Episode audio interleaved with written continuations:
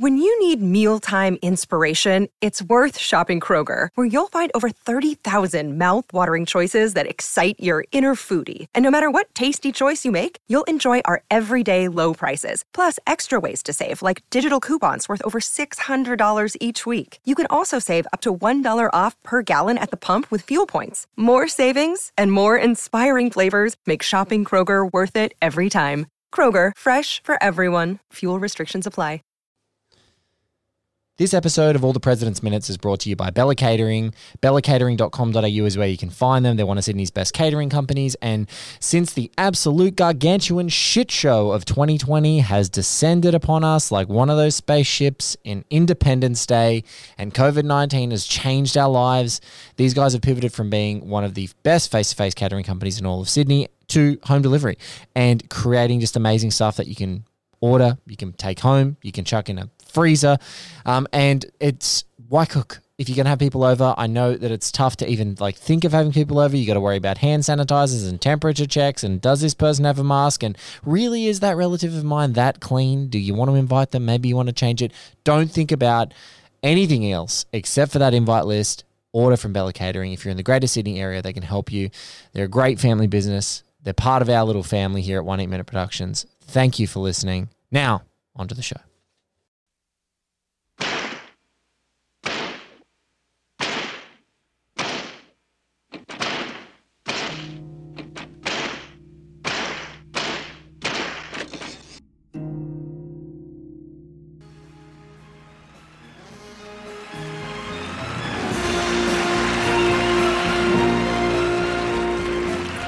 I had all kinds of cute, humble things to say, and they're all gone.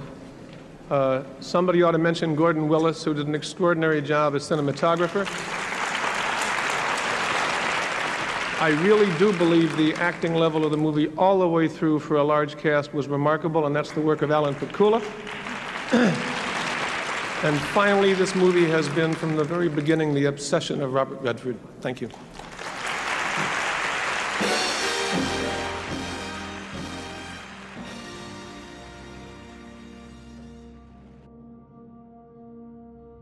Ladies and gentlemen, welcome to All the President's Minutes. I'm your host, Blake Howard. Episode 84 is where we're at, the 84th minute of the 1976 masterpiece, collaborated and sort of mixed together by these incredible forces in Hollywood. One, the great Alan J. Pakula. Two, Robert Redford. Three, William Goldman. And just the alchemy of some of the best performers and tussling with uh, a, a really critical historical moment and miraculously not screwing it up, um, which in hindsight is all the more miraculous.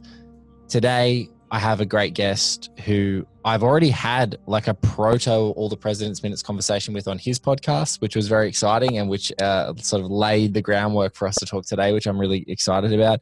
And um, this show never ceases to amaze me the interconnectedness of people who are working and teaching and appreciating this text. He is a lecturer in English at Yale. For Australian listeners, that's important. it's in one of the most prestigious universities in the world um, by far. He is a producer and a writer himself, has written for things like uh, Law and Order Special Victims Unit, has had a couple of uh, collaborations of pilots that have gone ahead. One called uh, Sequestered, one called The Tap, has worked with one of his heroes in his bio on Yale.com. Uh, they talk about working with one of his heroes, Rob Reiner. And I think of another person who has an unbelievable run and is deeply underappreciated, like Mr. Pakula is that man, Mr. Rob Reiner.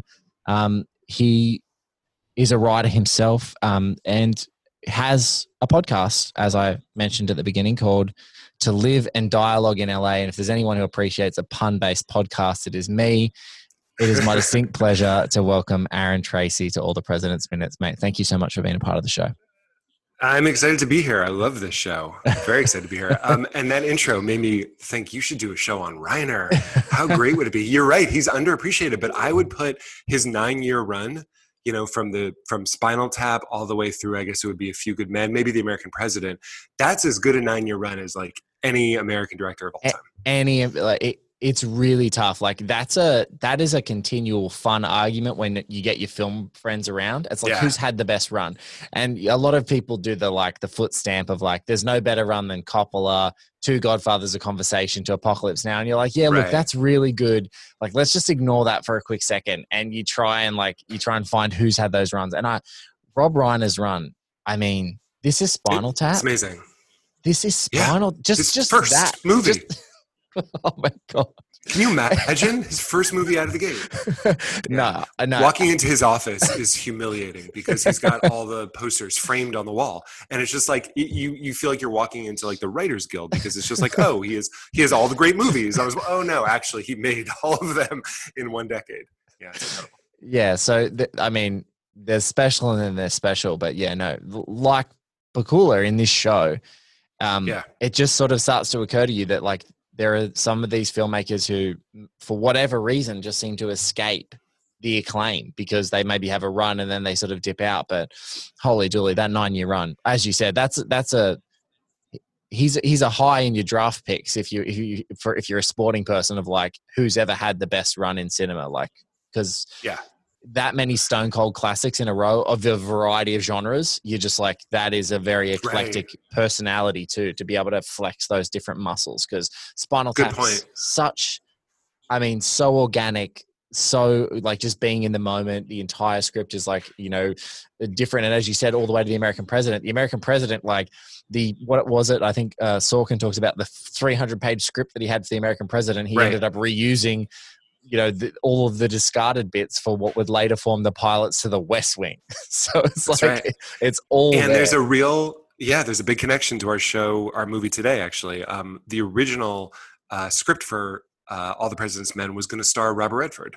Uh, redford was going to play the president. He was going to be this sort of romantic hero.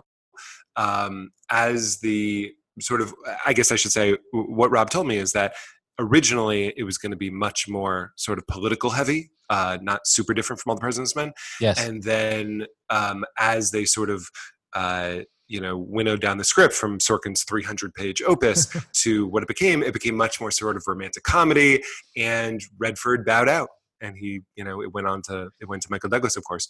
But um you know my understanding is that redford had a, a huge role that he played in the sort of the genesis of the script the initial ideas. I think he might have might have been his idea to begin with and he brought it to rob.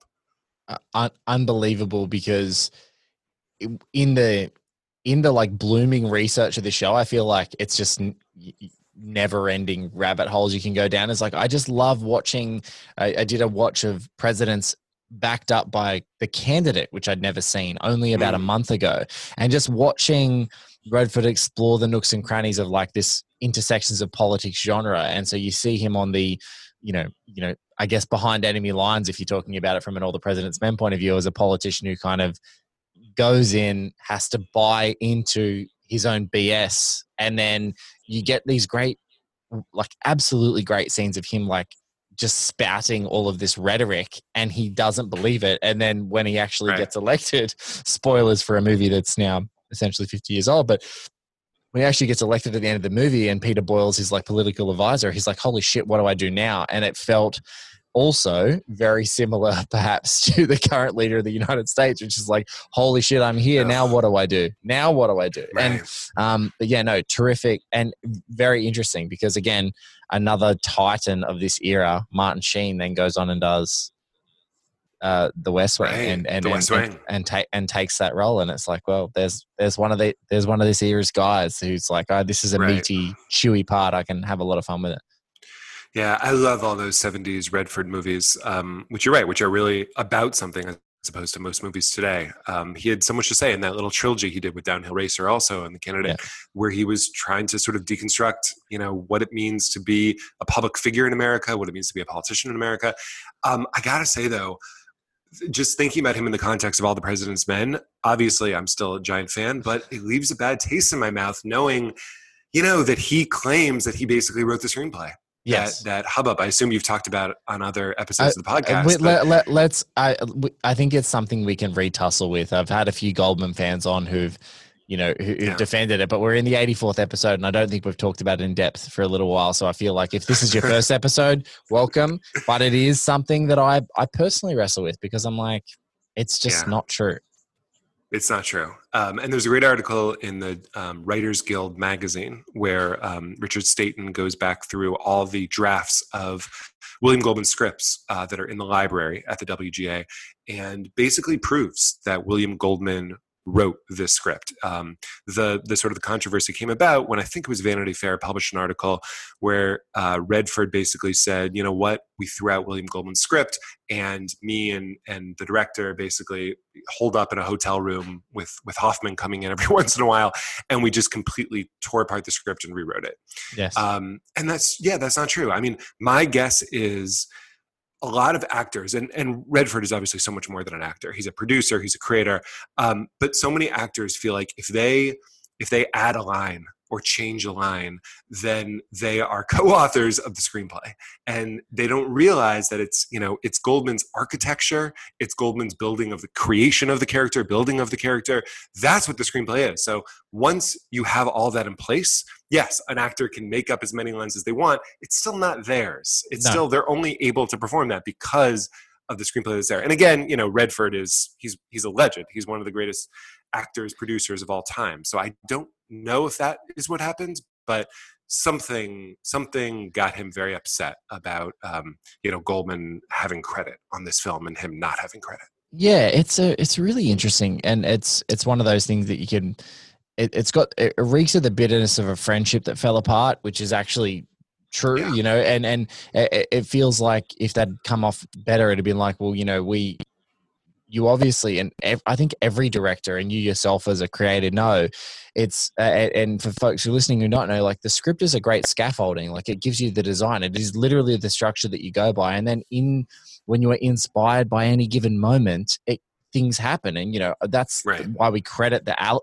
There's some movies that are so honed in on a particular voice, and like Tarantino is a guy that's like this. It's such honed in on his voice and everything about it, and he composes every shot that you know it.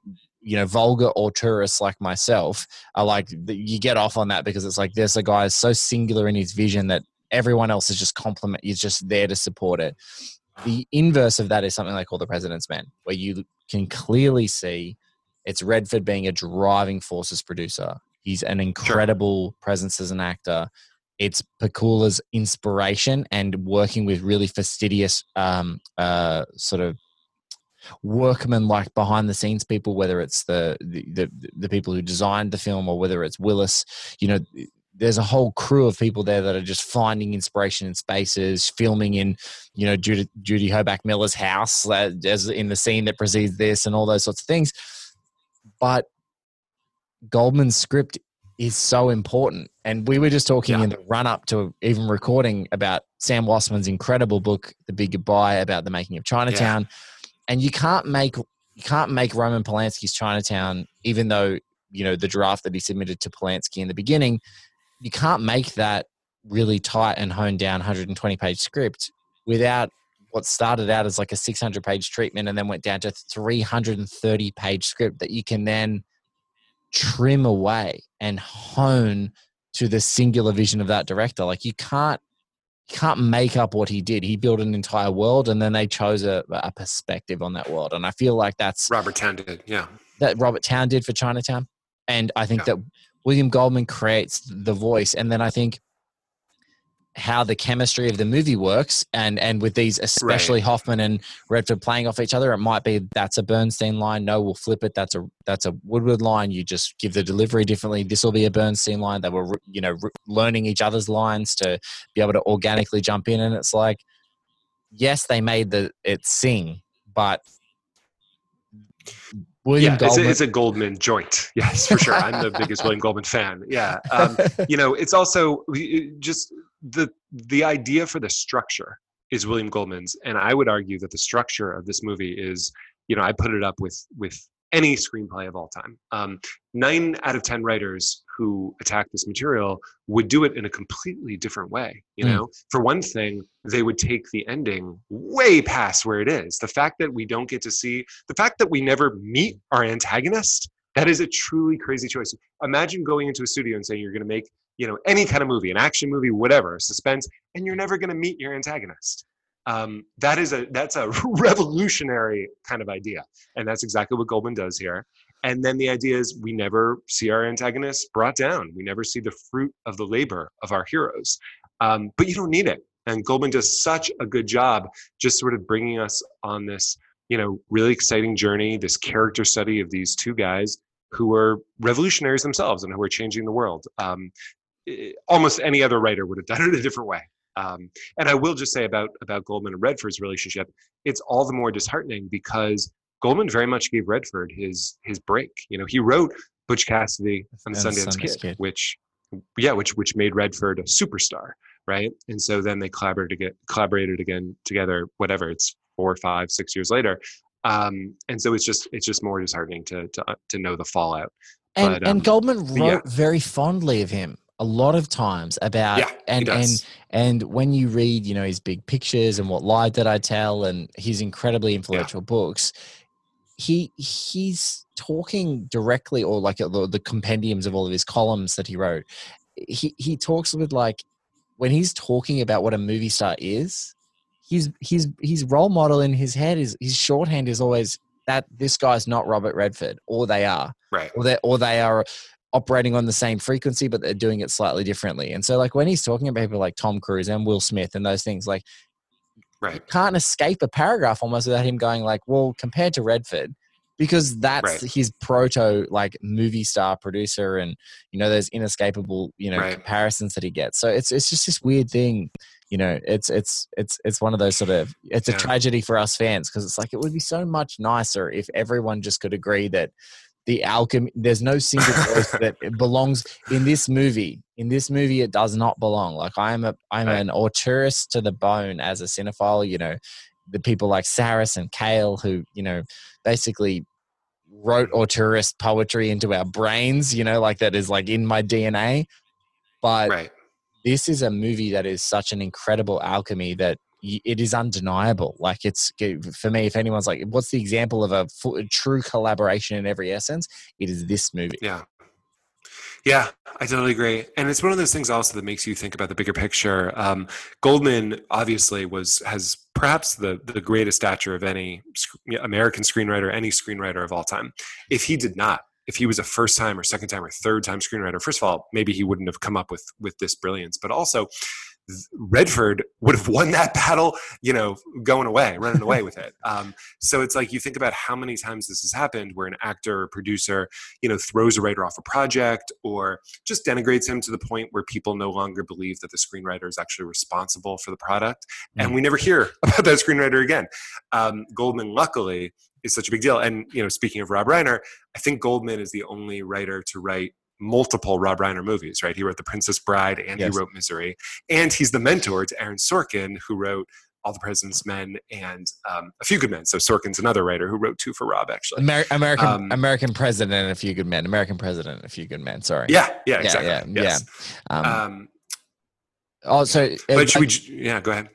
Before we dive into the minute, that you know, just about that collaboration is like, I just all I always want to give him a shout out when we can talk about it.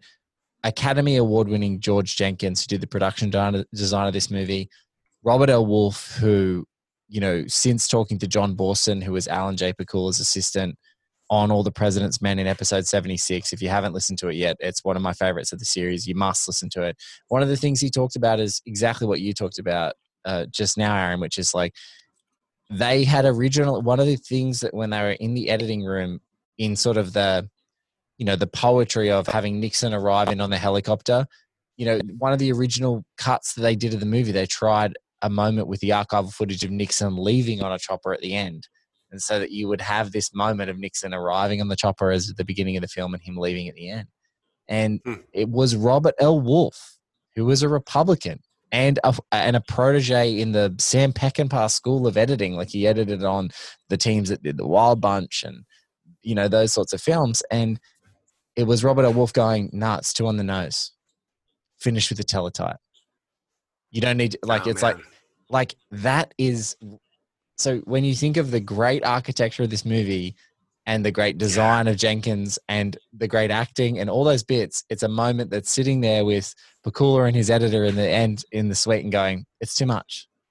Take it out." I love that. That's And, a great. Wow, like, that's a great tidbit. that that's just such a great for me that's like you know and robert L. wolfe then is not going to say i made this movie what it is today you know like it's, it's just like right. they had the right people all together all these different chorus of voices and they just harmonized perfectly and right now we've got one of the funnest scenes which couldn't smack more of william goldman's brilliance um, Yeah. um, and Yeah. these singing the music of a william goldman movie this is his you know it's the buddy cop formula that's been ripped off since butch cassidy and the sundance kid and it's the same with these two guys if you are watching it now, it is one hour and 23 minutes on the dial. It's the 84th minute. It goes up to one hour, 24 minutes on the dial. Aaron and I are going to watch together right now. You guys are going to listen along, and then we're going to unpack this beautiful, snappy repartee and the manic, chaotic, beautiful energy of Hoffman um, and and Robert Redford's Woodward trying to just catch a thousand ideas a minute on this typewriter, and it's just brilliant. So enjoy it, and we'll be back in a minute to talk about it. Hold of it. So what do we got? Where is that? Where is that matchbook? Here. uh, LP and M. Okay, LP and M. L could be LaRue, it could be Liddy. L is Liddy How do we know that? because she said it.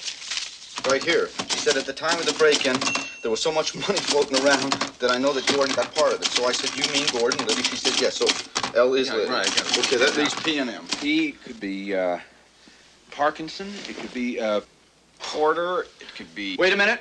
There was a guy once. There was a guy that we talked to last week. Didn't he say that there was a Bart Porter who at one time was a member of the committee to Yes, reelect? Porter was called before the grand jury investigation. So P is definitely Porter. P could be Porter. P is Porter. L is Liddy. That leaves Right, that, M. all that leaves is M. M could be McCord. That's out. It could be Mardian. It could be Magruder. I think it's Magruder. I think it's Magruder too. Why do you think it's Because he was second in command under Mitchell. Why do you think it's Magruder? I think it's Magruder because at one time he was a temporary head of the committee to reelect before. tragedy of this show is cutting off great scenes sometimes. yeah. Uh, uh, but Yeah. it's a beautiful tragedy. God, I love that minute, and I love the entire. I, I love things. Wait a minute, I love that. I love him going. Hoffman smiling at Redford, going, "What do you think it's Magruder?" Like, and that it's just. This is just. I've said it a few times in some of these episodes. It is just music. It is these guys are just. I love scenes like this. Um, the great Kate Clay Keller, who's part of the Vidiots organization, um, who joined me in the last episode, said this is the His Girl Friday moment of this movie. Um, that's how Hmm. much it bounces off each other. I just love this scene. I want to dive into why you love this scene.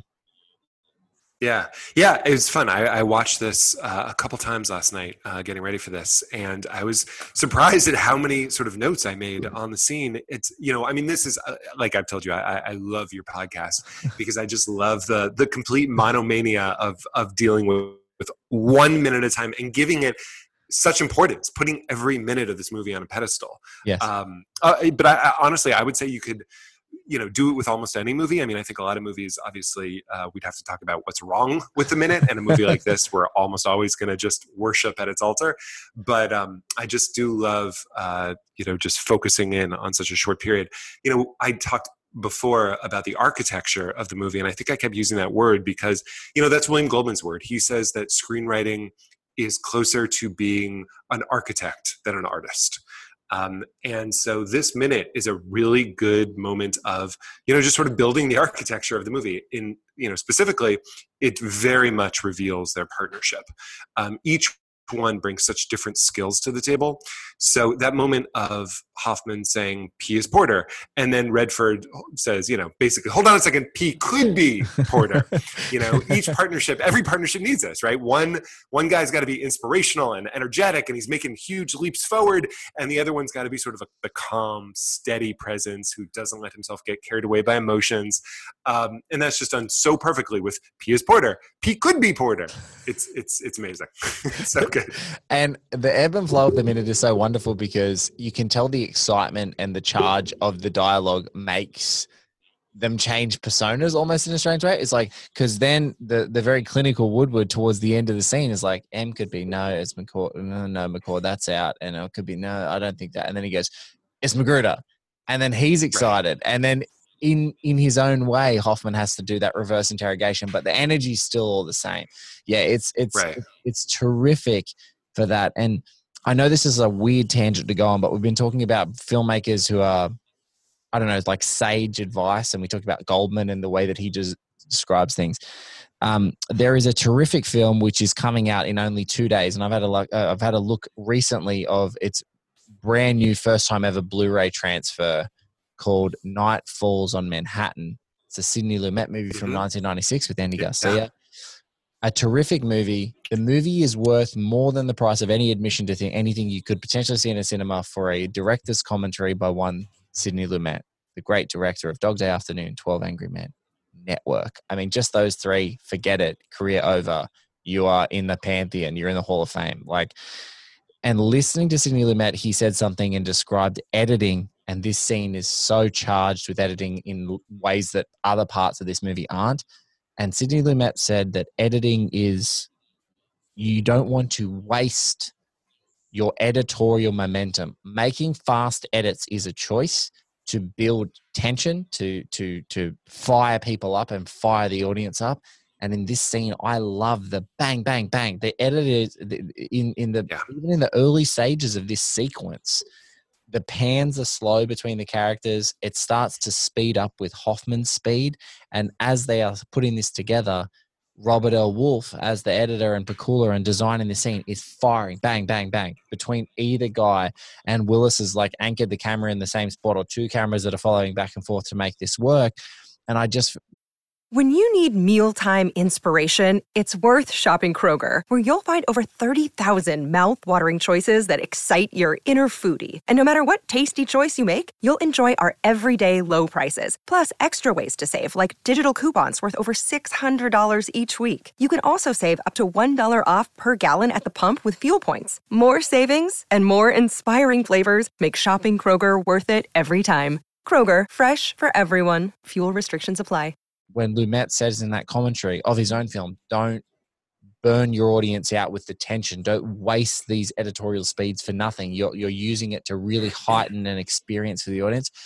I just watched this scene again after listening to that commentary recently and just hearing that wisdom and going, man, they so effectively use the tension. They do not waste it. They give you all of the satisfaction of the speed of it. And it's such a it's subtle com- compared to other movies and then you look at the inverse which is like an action movie you know the you know people who are influenced by like a paul greengrass and they just waste you know they'll do 13 edits of liam neeson jumping over a fence and you're like this means nothing.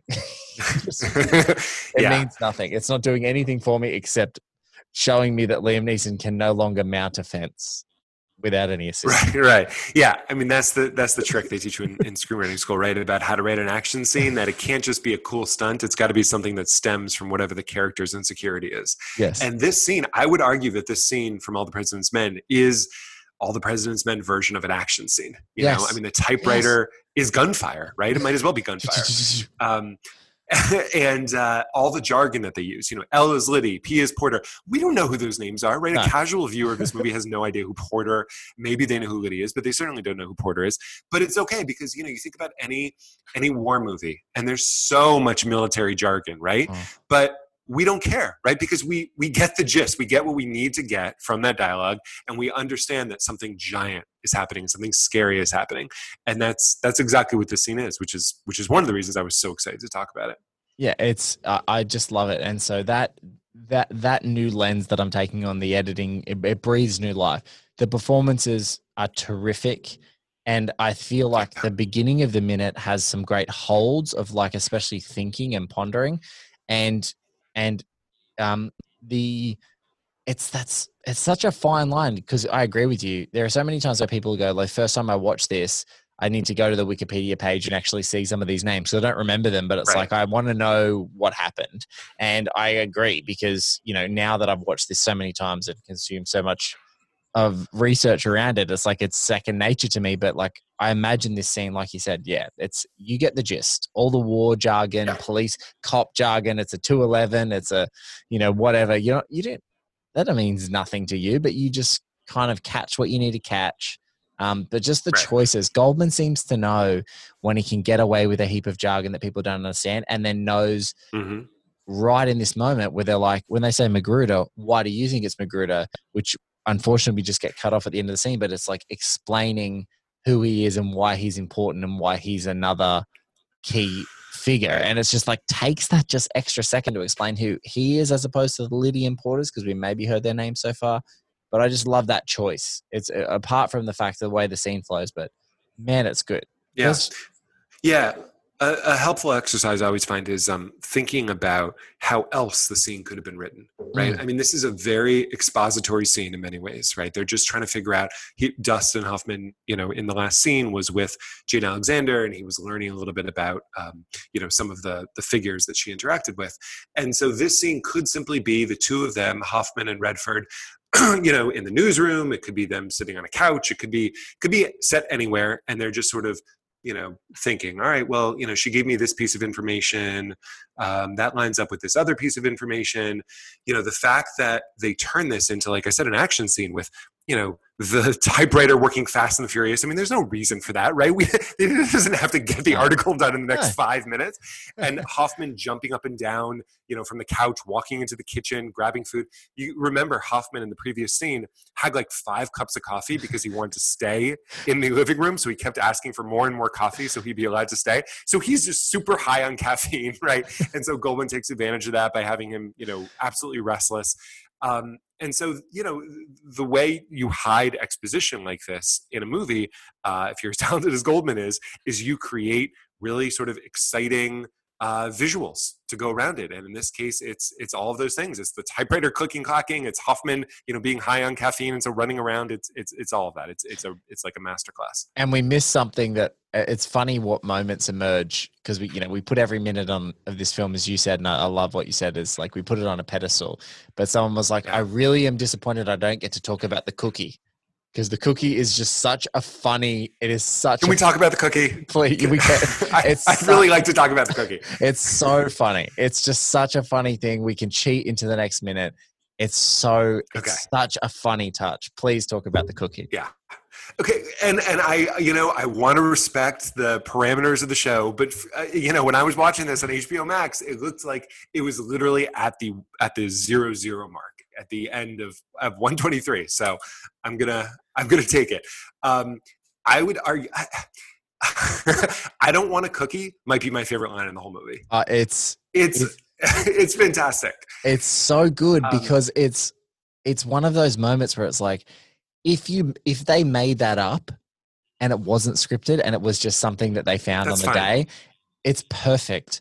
Uh, But like Exactly. you said, everything you said is about with an action scene is about the insecurities and it's about their relationship. And here it's these guys going, it's Redford's insecurity is Woodward is I don't want to jump to conclusions and and Bernstein's insecurity is that this story is going to get taken away. And so the action of the scene is like tempering those two things.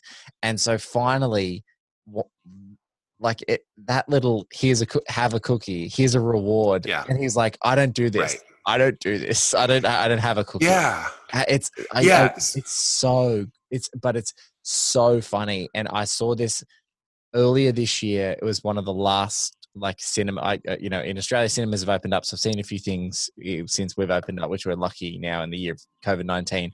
But one of my earlier screenings in the year was seeing this movie, and that line gets a belly laugh in an audience full of people. They like it gets a Oh, it's great to hear. laugh. It gets a great laugh. Yeah.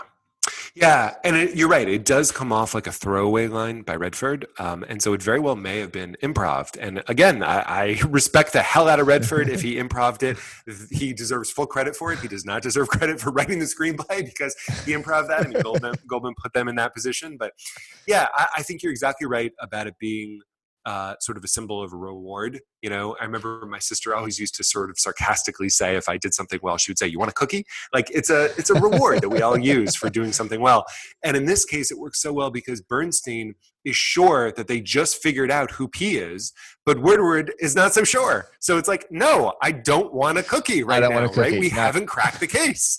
It's a perfect summation of what's happening in the scene. Um, and it's also just it, it makes the characters feel lived in you mm. know we we get the sense that uh, Bernstein is the kind of guy that snacks and moves around and oh. needs something to do with his hands and is like craving sugar and caffeine at all times. You know, that's just, it's the definition of who he is. And like I was saying before, you know, Woodward is the opposite. He's much lower key. Um, him saying, I don't want a cookie is basically like him saying, I don't want cocaine right now you fiends. Like stop it. You know it's like it's it's just the perfect it, it makes them feel lived in. We understand who they are from that moment and it it says so much about their partnership. And there's nothing like if you ever work with anyone and you know whether it's co co-writing a you know co-writing a features together co-writing on a website right. together collaborating on a podcast it's like one of you is the relentless snacker and the other one is not. Right. and so then there comes to a moment where they're like snack? And you're like no. Like it's such a deeply relatable thing. Like my um yeah. you know I, i'm i'm like a sweet tooth kind of person um, sometimes. So like I feel like if my energy gets up, I'm like I could be the guy that's like just constantly snacking, doing 20 things. And then you know right. I think we all find our Woodwards and Bernsteins in ourselves depending on how manic we are based on the excitement of whatever project we're working on. But man, I don't want a cookie yeah. is just it's such a it's so good. It's so, it's so good. good. And no, it's a great point about you know writing partnerships. Um, and oftentimes you take on the the sort of the role that you need to play. Like I used to write with my buddy Alex, um, and he would whenever he got pessimistic or cynical about one of our projects, I would take on the optimistic, upbeat role, and yes. oftentimes we would switch places. Um, and yes. in terms of snacking, I remember he would also he would always come over and he would have like a popsicle, and so you know I love those popsicles. I would have them when he wasn't around, but like when we were working, I was the sort of more down to earth one of of you know I don't need a popsicle right now, and he was just he would consume them. Um, you know, yeah, we we we constantly shift those roles, change those roles depending on what's needed in a partnership, and you really do see that with Woodward, Woodward and Bernstein here in just such a fun, cozy way.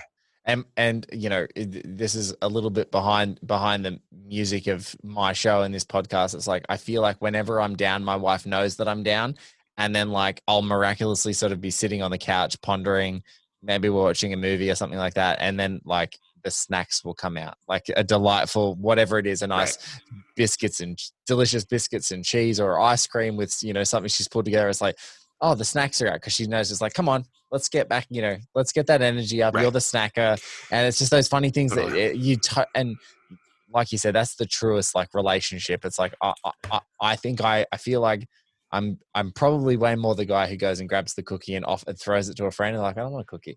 Um, I feel like. I'm more that guy, and it just it's just I don't know. That's like that. There's yeah. flashes of humanity that are just so powerful, like in amongst all of this really perfectly and precise stuff. Is just little. That's a little flash of like memorable.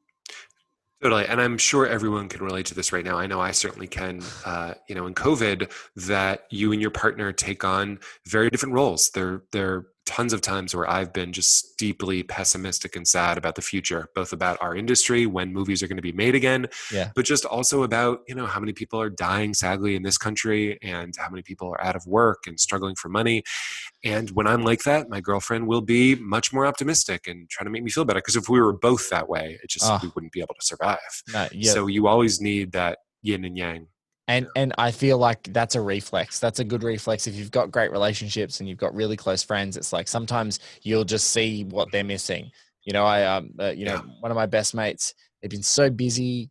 Um, uh, we had to reschedule this recording because he just had his brand new baby girl was born, and he's been so like manically getting things prepared at their house. And he came to my place like about a month ago, and he came down here, and I plied him with booze and great food, and we watched Once Upon a Time in Hollywood and that's exactly what he needed in his life. You know, like I think that's I feel great. like it's, it's just like you needed that in your life right now. Things have been stressful. People have been working really hard to like you know just doing yeah, what they can really in this sweet. environment, and it's just like here's some booze, yeah. here's some nice food, and here's here's here's Brad Pitt wearing moccasins for two hours. Um, this is what you need in your life right now. Completely. Um, you know, and, and, getting back to the scene, you know, something you said uh, made me think of this. Uh, I talk a lot in my class about how so many great movies and TV shows are actually metaphors for the writing life. You know, these are we. we this may be about journalism, um, but it's it's by a guy who just sits in his very expensive Carlyle, you know, hotel room uh, apartment.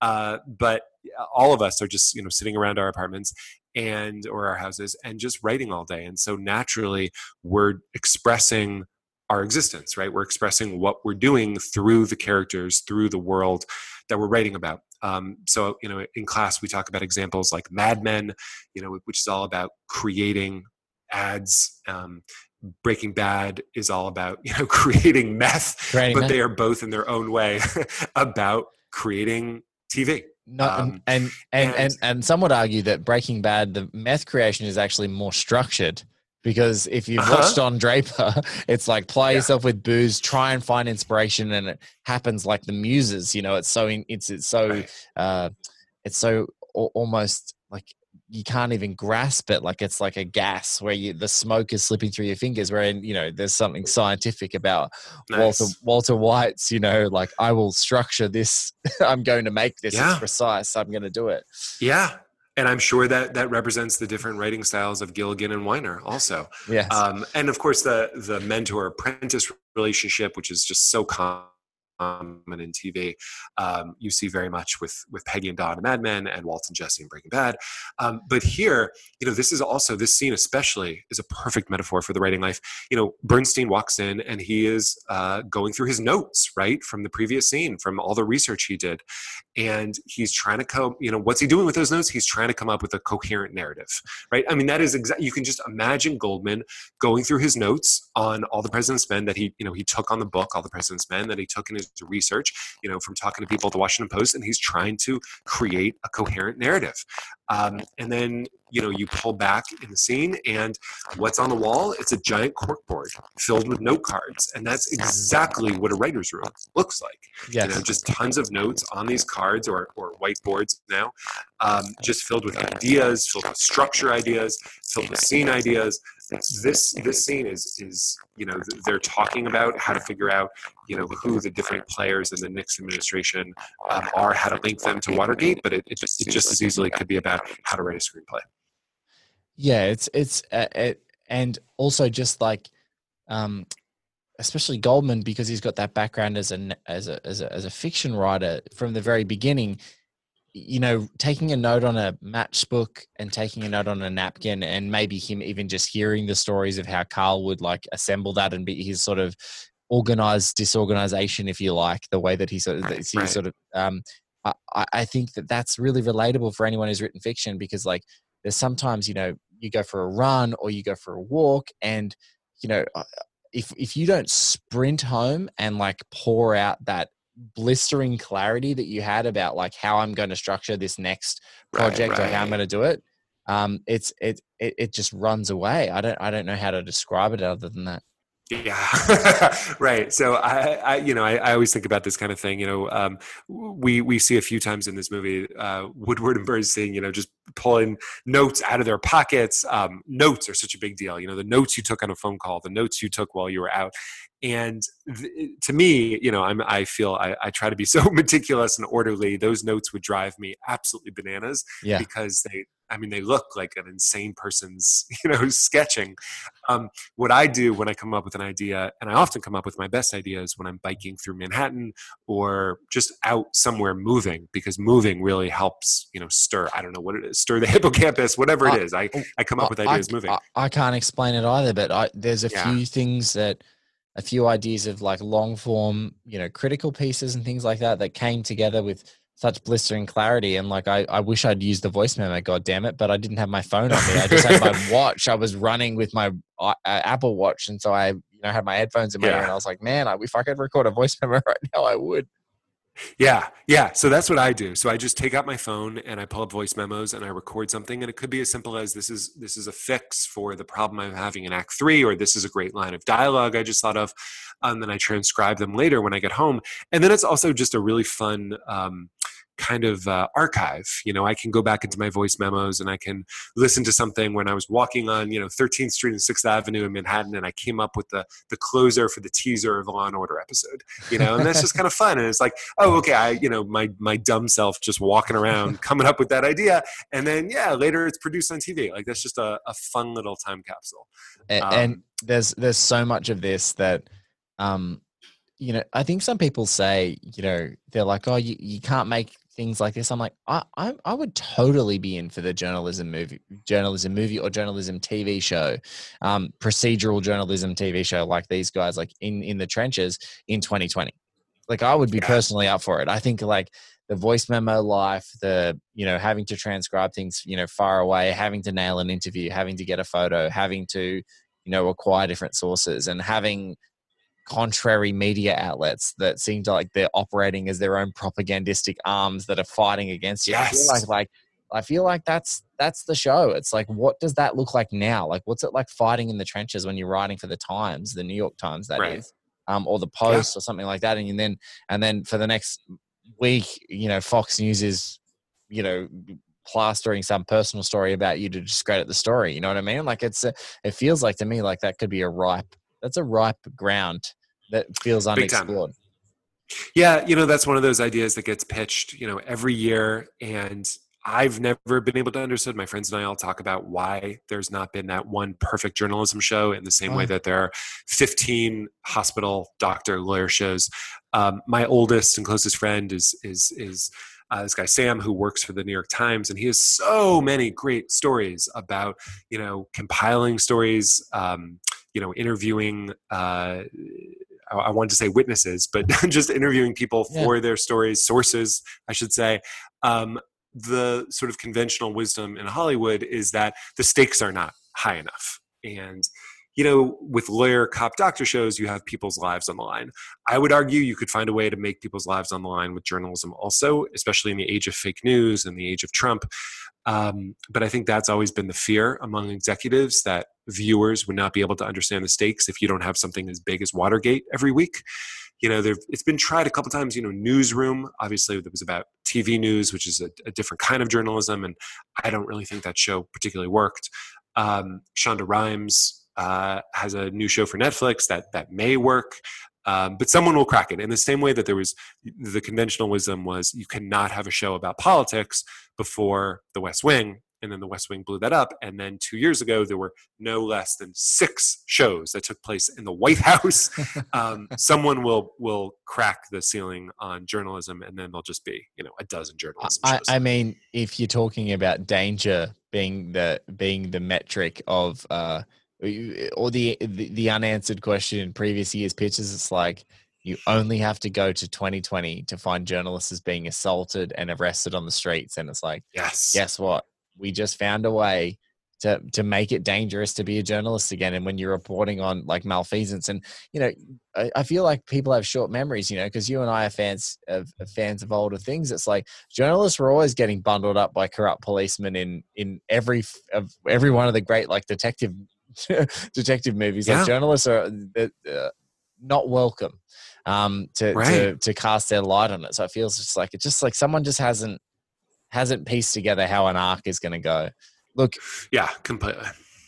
Aaron, it's an absolute treat talking to you. We've talked for many hours yeah. now on podcasts. It's so good, and I'm so glad that I got you on the show. And I and and when I say that, um, I I don't know if I say it enough, but I'll say it now. It's like the fact that the show resonates for people really means something to me and the fact that it means something to you and it resonates with you is all the more um uh all, it makes me all the more chuffed so i'm just really appreciative of uh, your support and, and thank you for reaching out again and um inviting yeah. me on your great show and and and being a part of this show yeah, no, I, I, mean, I said this a little bit um, on my uh, podcast uh, with you, but I, I, just think this is one of the coolest ideas for podcasts I've ever heard. And part of it is because um, you're clearly doing it for just the love of the movie. Like it, it, you know, listening to your shows, it very much sounds like you would be talking about every minute of these movies, even if you didn't have a podcast. you know, you would be just at a bar or at a coffee shop, you know, boring your friends or you know, dragging your friends into it.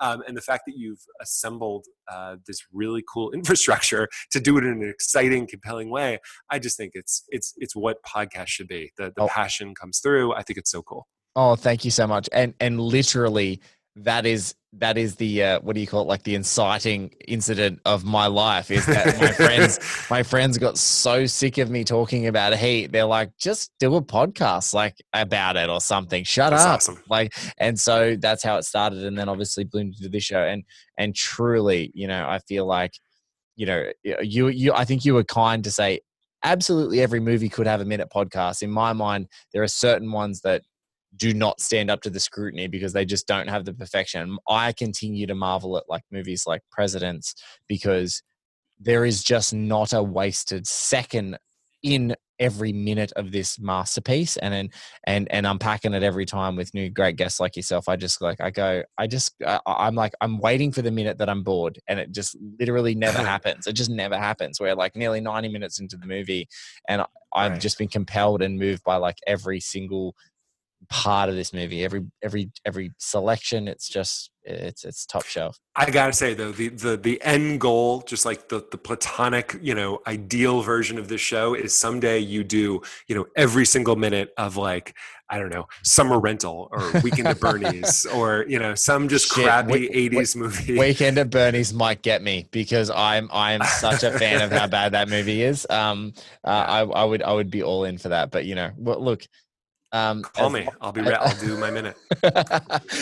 I'm ready. You'll do it, and every other person I call will be like, "Nah, I'm good." So it'll be like it'll be like 90 episodes. You'll be the only guest that comes up once for one minute, and maybe twice. Um, but yeah, no. Look, uh, thank you. Uh, that so many other projects that people know about on this show um, that are coming up, and yeah, uh, not everyone deserves the minute by minute, not, and not all of them are going to get it uh, in some of our future projects. We're going to do some short form ones and deep dive in a, in a shorter form way. But oh man, this movie just keeps rewarding. So thank you so much for doing it. Yeah, absolutely. And you know, in terms of, I, I, do the same thing with my podcast. It's really, I do it just because I love it, and uh, it's a chance to talk to my guests. Like uh, normally, I, have had guests like Ron Howard and Nancy Meyers and Michael Douglas, and um, I don't have access to those people in normal life. I don't get to hang out with them, and so getting to invite them on to to live in dialogue in LA, like that's the way I get to talk to them. And so it's it's you know, it, there's nothing better. I, without this sort of podcast uh, surgence. Uh, I would say resurgence because they feel a little bit like old radio plays, but it, it also is very much a new form. Uh, I, I, don't know what I would do with my time. Well, I can find or energy. I, I, I, can share that with you, but that's uh, look. It's yeah. been great to talk to you. Thanks for being a part of the show. You too. Aaron Tracy, what an absolute gentleman! Uh, what what a great wise approach. I could talk to Aaron for hours at Aaron D Tracy. Um, uh, with no E, T R A C Y, on Twitter if you want to follow Aaron. Um, all the details about um, Aaron, as in his career as a executive producer and screenwriter and an optioner of um, of great source material to, to produce into uh, TV or movies, is in the description of the show. Um, his terrific podcast, which I'm so like flabbergasted to even be asked to be a guest to live in dialogue in LA, is wherever you get your great podcasts from. So do that. Thanks for listening to All the President's Minutes. We have a banger of a week for you. I am at One Blake Minute, at ATPM Pod um, uh, to follow the show on Twitter. Both of those are Twitter. One Blake Minute also on Instagram. If you want to also uh, think about doing our Patreon, it's Patreon forward slash One Heat Minute. Thanks so much for listening. We have an epic week. Enjoy the show.